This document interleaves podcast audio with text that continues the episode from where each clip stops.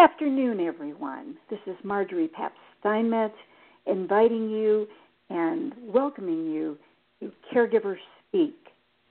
Today we have a returning guest from last month, Jonathan Braddock.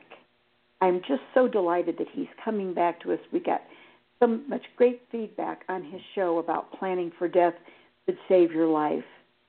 Um, I want to thank eCare Diary, uh, the partner who uh, works with this show, the behind the scenes of the show. Um, and I invite you to go to eCare Diary and to my website, mycaregivingcoach.com, for additional caregiving resources. Um, so, again, welcome. I'd like to introduce Jonathan Braddock to you again. He is an entrepreneur, author, speaker, founder, and CEO of My Life and Wishes an educational and digital planning platform whose mission or that mission is to help at least 1 million families become thoughtfully prepared for the inevitable, their own death. End of life planning is critical, and yet most people put it off and rarely discuss it with their families. John takes the subject of death and he makes it approachable, understandable, and yes, even funny. He's been featured on MSNBC and regularly contributes to Success.com and Inc.com. He's the author of Advisor and Vendor and Retirees, and his latest book, which is an Amazon bestseller, is titled Click Here When I Die.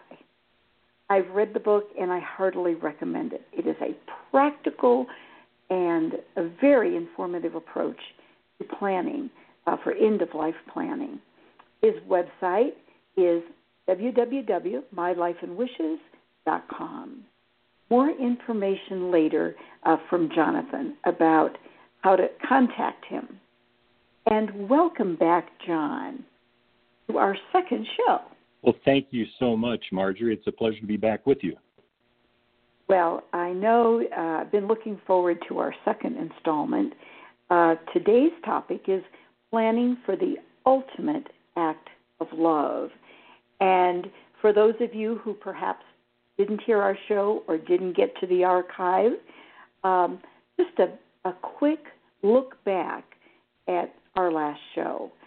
One of the most significant things that you mentioned, it was all significant, I have to say, but the thing that was really the linchpin of the show was when you described why planning for death today is far more critical than it was 30 years ago. Fill us in on a summary of that, John. Sure. Um, well, it, it, has to do with technology, I believe, today and lifestyle. Uh, as an example, we're uh, live on the radio show today. Um, we're in two different parts of the country, um, and we're speaking to to one another and, and broadcasting uh, out something that would have never been possible, uh, you know, 30 years ago.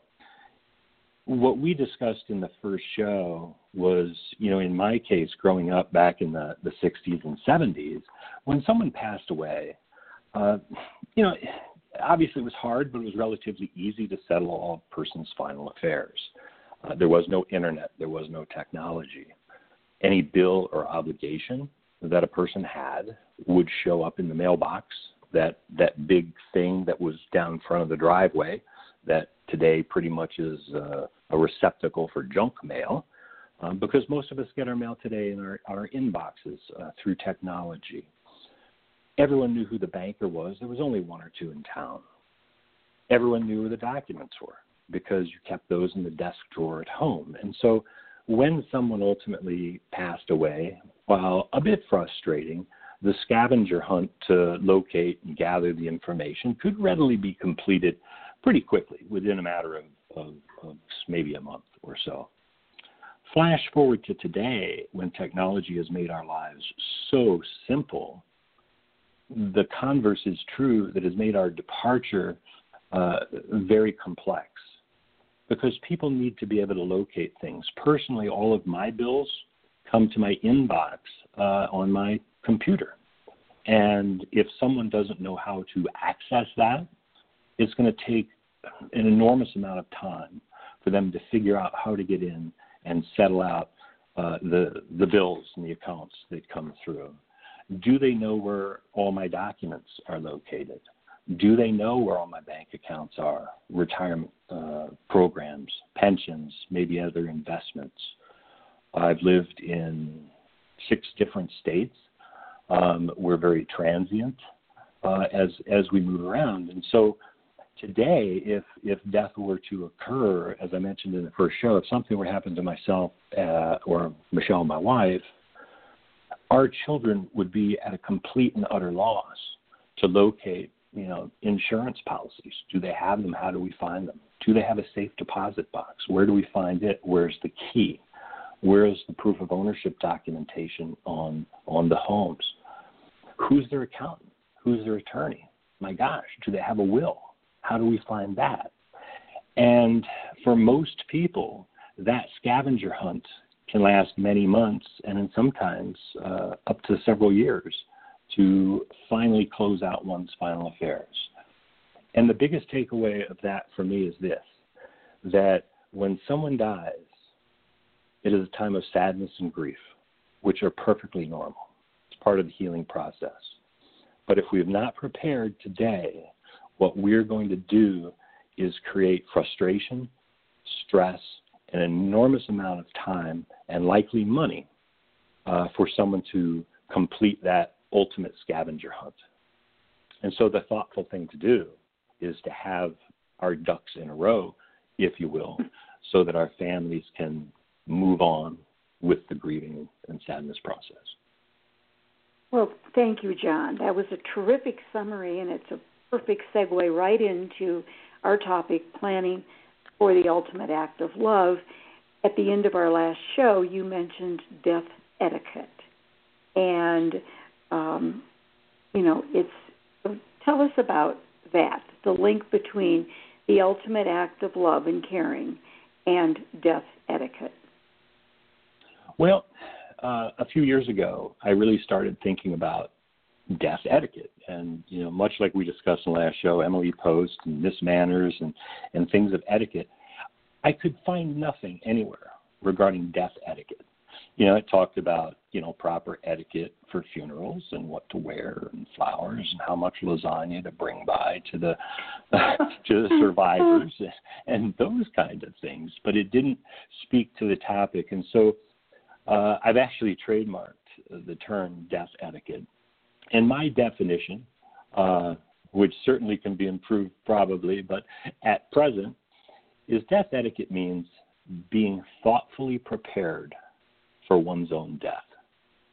Accordingly, making things easier for family and loved ones by leaving clear and concise instructions in regard to your final wishes for funeral desires, as well as location and access to all the important documents and accounts, and further identifying who should be responsible for carrying out the final wishes and ultimately settling all the final affairs.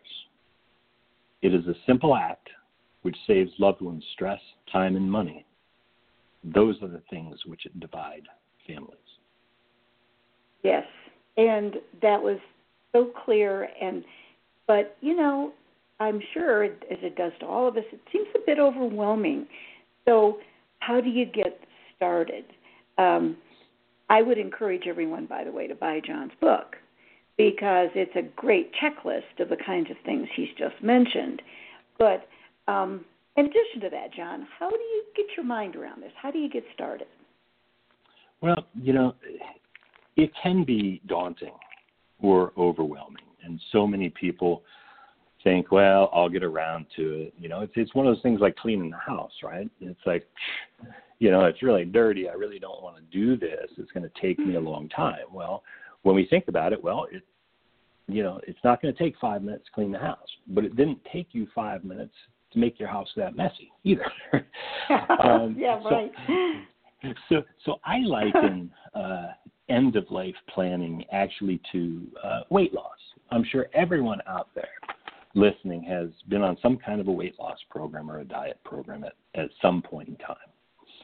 If I were to go to a personal trainer today and say, gosh, you know, I need to drop 20 pounds and I want to do it by Friday. You know, you'd look at me like I'm insane. It's like, how long did it take you to put on that extra 20 pounds? A long time. We're not going to be able to get those 20 pounds off in a day. You won't wake up magically tomorrow and have it done. Much like you can't wake up tomorrow morning and have all your planning done. But if we look at it like a weight loss program, because a good trainer will tell you this you want to lose 10, 15, 20 pounds, let's do it in 60 to 90 days. A step at a time, a piece at a time. And you know what? 60 or 90 days from now, magically, you will wake up 15 or 20 pounds lighter by doing the right things. So I tell people if you think about our lives, it took us all this time to accumulate and gather and have policies and documents and bank accounts and online presence and everything. It took a long time to build that up. It's going to take us some time to sort through that. But let's mm-hmm. take it in one chunk at a time, step by step.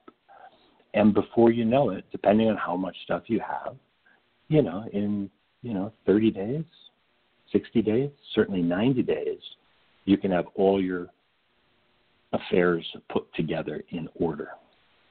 Great advice. That's terrific. I think I would tend to start with the easiest chunks first um, and just get myself into the groove of it. Uh, but taking it a chunk at a time, no matter how you approach it, I think is great. So, um, along the way, um, what is it that people need to think about at a minimum? I mean, if you if people out there are thinking, oh, you know, tell me what I need to do as a priority. What, at a minimum, do I need to think about? Well, there's a, a few things. Um, the first one I would say, well, let's start with what happens first. okay, um, if I die today, my family has to do something with, uh, you know, this this this shell that once was my body. Okay, so the first thing is uh, funeral planning do you want to be buried or cremated? And you don't have to, when I say funeral planning, you don't have to pre plan your funeral and pay for everything in advance. But what I'm saying is let someone know do you want to be buried or cremated? A good yeah. friend of mine, Nick, had said to me in a conversation once he wished he had known mother had wanted to be cremated before he buried her, which is something he found out about a year after. And so now he lives with a memory of knowing that he really didn't honor his mother's final wishes. But it's simply mm. because, you know, mom wrote it down somewhere and didn't tell anyone where it was. So think through the process. Do you want to be buried or cremated? What type of service? You know, religious or memorial service? Um, where do you want to have it done? Who should be presiding? Are there people we should notify in the event you die who might not see uh, an obituary, uh, an old college roommate, um, your alumni association, other places. List those things out. And step two is funding because you know end of life is not inexpensive. So how are we going to pay for the the services? Uh, is there life insurance? Where do we find that? Are there other assets you want to use? Those are really the first couple of pieces that I think people should know. Um, and it doesn't have to be a hard conversation, but let people know. You know, the first thing is, you know, I want to be uh, cremated, and I have a life insurance policy with X Y Z insurance company that will go ahead and and pay for it. That's great. The next, you thing, know, you mentioned. Uh, I'm thinking back to my parents, who are both deceased, and um, you know, back in that day and age, discussing these kinds of things, of course, was uh, something that they just didn't feel comfortable doing. But, but, to your point, my father said, our funeral plans are in the right top drawer of the desk, and they're labeled in a file. Well, and all the things that you've just mentioned, or many of the things, were in that file. So if people are sitting out there thinking, oh, you know, this just doesn't feel good to me at this point, at least, to talk about this, at least pointing people to the specific place they can go is worth everything. Exactly. Exactly. Just providing a roadmap yes. saves so much time when you go from point A to B. Without that roadmap, we get lost along the way, and it takes an enormous amount of time to get back on track. So, if we provide that map, put it together, and and you're right, people don't like to talk about it. Um, we discussed that a little bit last month. Um, mm-hmm. I still don't know why, but we should. But in any event, if if we put our our ducks in a row, here's my funeral desires. Here's how it's going to be funded. I have a will, and here's where it's located. And here's a listing of all the financial accounts that I have checking, savings, safe deposit box, where the key is located, government benefits, uh, and those kind of things, and list them out. Even if I put them in a file and put them in the drawer, you know, the conversation doesn't have to be that hard. When I talk to our children who are in their early 20s, they don't want to talk about death. You know, daddy, don't talk about that. it's like, look, it's going to happen to all of us at some point in time. Hopefully, not for a very long time. But what I want you to know is this when that day comes, if you go here, be it that upper right hand desk drawer or wherever you put it, make sure someone knows. So go there, you'll find this file, this envelope. It will provide you everything you need to know. And that's it. It doesn't have to be a huge ordeal. Yep.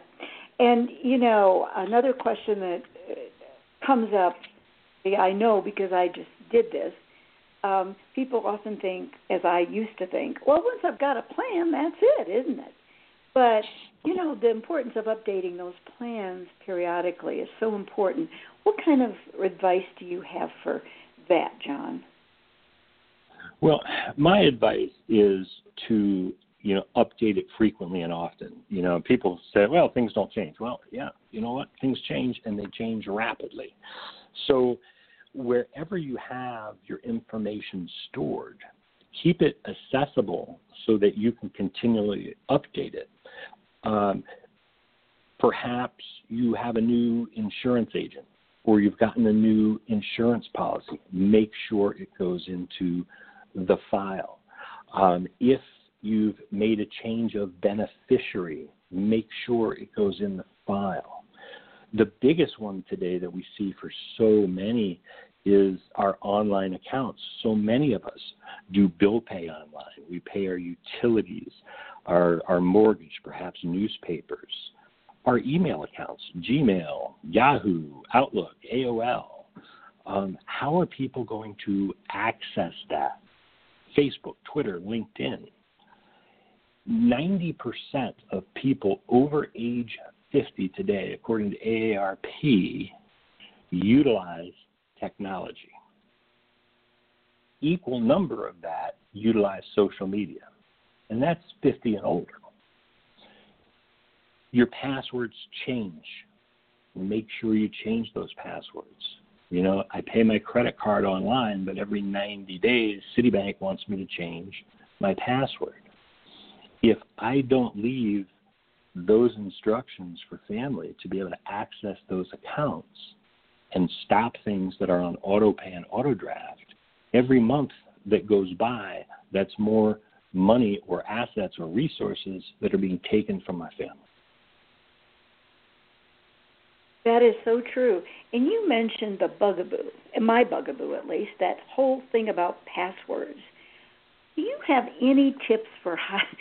I I've not yet to meet a person who could explain how they keep their passwords in order. I'm kind of afraid to put them all in my phone, for example. So, what do, what are some of your thoughts on that?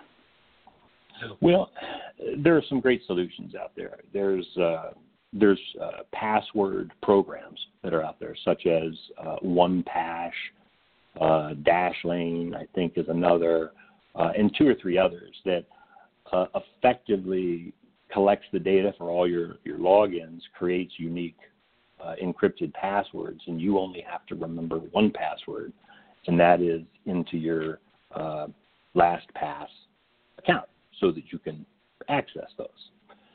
Uh, Michelle and I store all of ours in you know, our platform uh, where we can go in, log in, and look up any of the accounts and see the passwords, uh, challenge questions, which are, are big things, and, and login credentials. And whenever one of our uh, online accounts requests a change to a password, we simply log in there and make that change. And then I don't really have to remember all of my passwords. All I have to do is remember how to get into my secure account where we keep all of our will and these other documents and passwords. And I go in there and, and keep it updated. And it works well for us because if something were to happen to me, Michelle would be able to go in and know all my passwords, how to get into my laptop, into my smartphone, into my tablet, and vice versa. Good advice. And ultimately, I need to and ultimately, that. if um, something if something happened to us, then our children would be able to access that. Yes, you've given me a to-do item here. I've got some homework here. so, thank you. So, tell our listeners about your book, because I've alluded to it and how practical it is. But tell us more. Well, thank you. Um, and click here when I die. Um, I, came up with the name really because I thought if someone saw that, like sitting on a table at like a Barnes and Noble or something, it would at least grab their attention enough to pick it up and read the back of the jacket on it. um, you know, as, as I think you can tell, I, I've got a bit of a sense of humor, and I wanted to just write a book eh, to explain to people what the problem they are going to face. We're all going to face this problem. They just don't realize it until they have the problem. So I figured if I write a book, and at least get people to read it first, they'll realize they're going to have the problem and can can move forward. And so in the book, I add, as you know, a tremendous amount of humor uh, into uh, the conversation. I talk about our story and, and what led up to this. Uh, a lot of stories from different people uh, across the country who, who I've spoken with and some of their uh, situations. We talk about, you know, insurance policies. We talk about wills and beneficiaries, and if you have minor children, the importance of having those kind of things put together, uh, as well as some some checklists and, and things that people should think about uh, getting getting organized. Yeah. I especially love the checklist. I'm a big checklist person, so those were particularly helpful. Yeah. Well, we do list out the the must dos and then the should dos. I only right. did them as should dos because I didn't want people to be overwhelmed by it. But you know, they're all must dos, really. right. Yeah. But it's nice to have them in those compartments to know where to start. Back to one of my earlier questions about getting started. So I do think that that is so helpful, John. So Thank I you. want to um, remind everyone about John's website. First of all, it's www.mylifeandwishes.com. And also remind everyone about the archives of his, his past show, which was on July the 10th. And then today's show will be archived as well. Uh, so either you can listen back to it or you can encourage friends to listen to both of the archives. Um, you know, all of this is especially important for caregivers. Give us just a couple of thoughts about that, John, because caregivers, you know, when you're caregiving for somebody, you're you're thinking, oh, I'm not, I don't want to think about this person dying. But what sort of thoughts do you have for caregivers today in regard to all of this? Well, I think it's it's it's ultimately important for the caregiver. I mean, they have a very uh, difficult task uh, in, in in caring uh, for someone to begin with, and and then ultimately, if they don't have all the answers to the questions afterwards, that uh, that tremendous struggle continues. So I think for the caregiver, it really helps them to be sure that they have all the information that they're going to need uh, to take care of things. um, without having, you know, once the uh, individual has, has died, uh, having something linger on and on and on. And then also, I think uh, the benefit for the caregiver too is it'll help them think through and prepare for themselves so that if they're in a situation where they need care or ultimately pass away or die, their family and loved ones will have easy access to move forward. So it's it's really a two-step process. We're we're we're helping make it easier for the one we're caring for now, ultimately making it easier for us to deal with things after, as well as looking to the future and planning and preparing for when someone has to do that on our behalf. Yeah, I would just say that you you know you spot on with what you're saying, and that you know planning for me, and I hope I think for other people, planning relieves stress, and stress is one of those things that caregivers carry almost constantly. This would be one way to relieve some of the stress and worry of what's to come, and so I think your points are so well taken. Now, I want everyone to know as we come to the end of our show, John has made a very generous offer. And so I want to give him some time to talk about how um, you can access his book and an offer that he's making to you today. So, John, take it away. Yes. Well, thank you, Margery, and, th- and thank you for uh, your your very kind comments about my book my book is available on Amazon. Uh, simply go to, to Amazon and in the, the search bar, just type in click here when I die, and uh, the book will come up. And for those that have Amazon Prime, you get two day free delivery uh, of the book. Uh, so I encourage people to uh, check that out. Uh, it's also available on uh, Kindle and e readers if, if someone prefers the digital version. But I'm so grateful for the opportunity to speak with you and, and all of those listening today that what I'd like to do is this. For and, and ultimately those listening to this on archive won't have the same benefit. But for those of you who are with us this morning or this afternoon, wherever you are, what I would like to do is I'm going to personally autograph and send 10 copies of my book to the first 10 people who simply send me an email indicate in there, and I'll respond back to you, but indicate in there that you listen to the show, you'd love a free copy of the book. Um, provide your, your mailing address, and I will send it uh, out to you within the next day or two. You can reach me at John, which is J O N, no H, Jon at my life and A N D. So again, Jon at mylifeandwishes.com the first 10 emails I get, I will autograph and send uh, a copy of my book out to you. This is fantastic. And thank you so much, John. Once again, give them your email. Yes, my email again is Jon, J O N, at my life and A N D wishes.com. Perfect. Um, and John's website is www.mylifeandwishes.com. Um, and I want to also note that John will be sending another blog uh, about yes. this these conversations that we've had and adding more to these conversations in the form of a blog.